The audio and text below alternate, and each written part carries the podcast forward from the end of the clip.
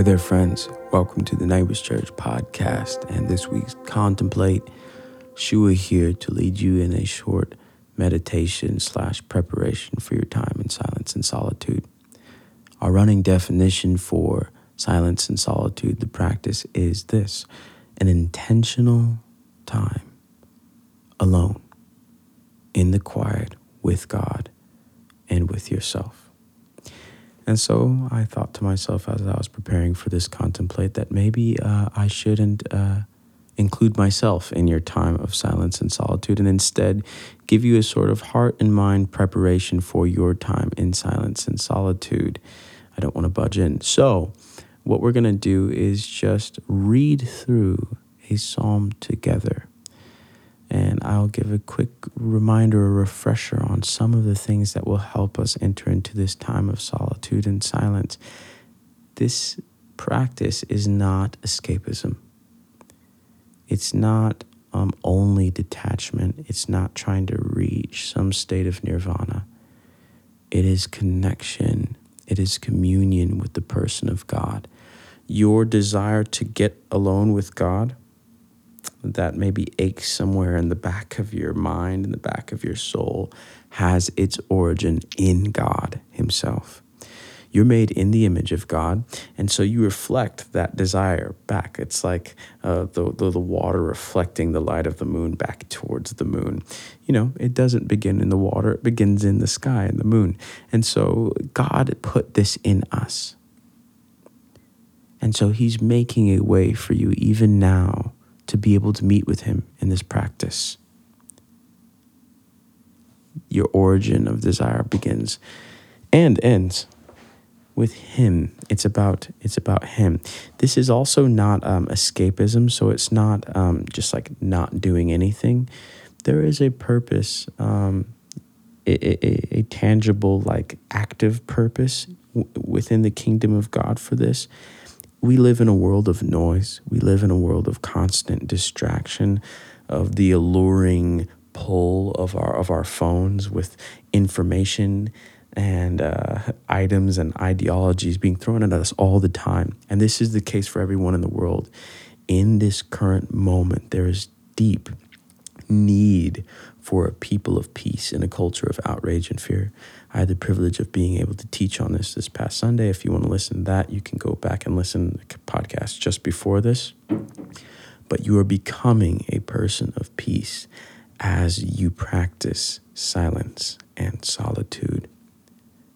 So, as we get into a short meditation, um, I just want you to be reminded of these things that, that God desires this time alone with you. Start where you're at. Don't worry about going for uh, incredible amounts of time. This is not about like winning at something, it can be five minutes. I encourage you to do 10 or 15 because that first five minutes is usually uh, just kind of getting all the cobwebs out of your mind. And hopefully, this time serves to do that as well. And uh, 10, 15 minutes in the silence, uh, find some time or or maybe you're driving and you're in traffic after this podcast ends turn it off be in silence for a while. Or you're in the shower or you just woke up and you're up before everyone else in your house or maybe it's really late at night and you're the only one awake. Practice this time of silence and solitude there are three movements that can help you get through this time as well. The first is just to relax. It's just to take a deep breath and engage the parasympathetic nervous system and know that the anxieties that kind of haunt you, they're not they're not real. They're, they're metaphorical tigers that cause you to have a physiological body reaction. But taking the deep breath, getting both of your feet on the ground, helps you settle, settle into reality Scripture can also help with this, which is what we're about to do. And so the first is just to relax, the second is to listen. In this time, you're listening for the voice of God. What are you speaking to me, Lord? Scripture helps with this as well. We want our hearts to echo with the words of God as we lean back into Jesus to be disciples by listening. The third thing is to just recognize and realize that you are loved. The practice of solitude, the practice of silence, is a journey. It's a journey from fear into a state of deep love, of looking at God, looking back at you in love, of being a son, of being a daughter, and then living from that space. So let's start by just getting comfortable, as comfortable as you can wherever you are. Hopefully, finding a space where you're alone and getting maybe both feet on the ground, or maybe you're laying back even and we're going to read uh, just a portion of this psalm Psalm 103, 7 through 12.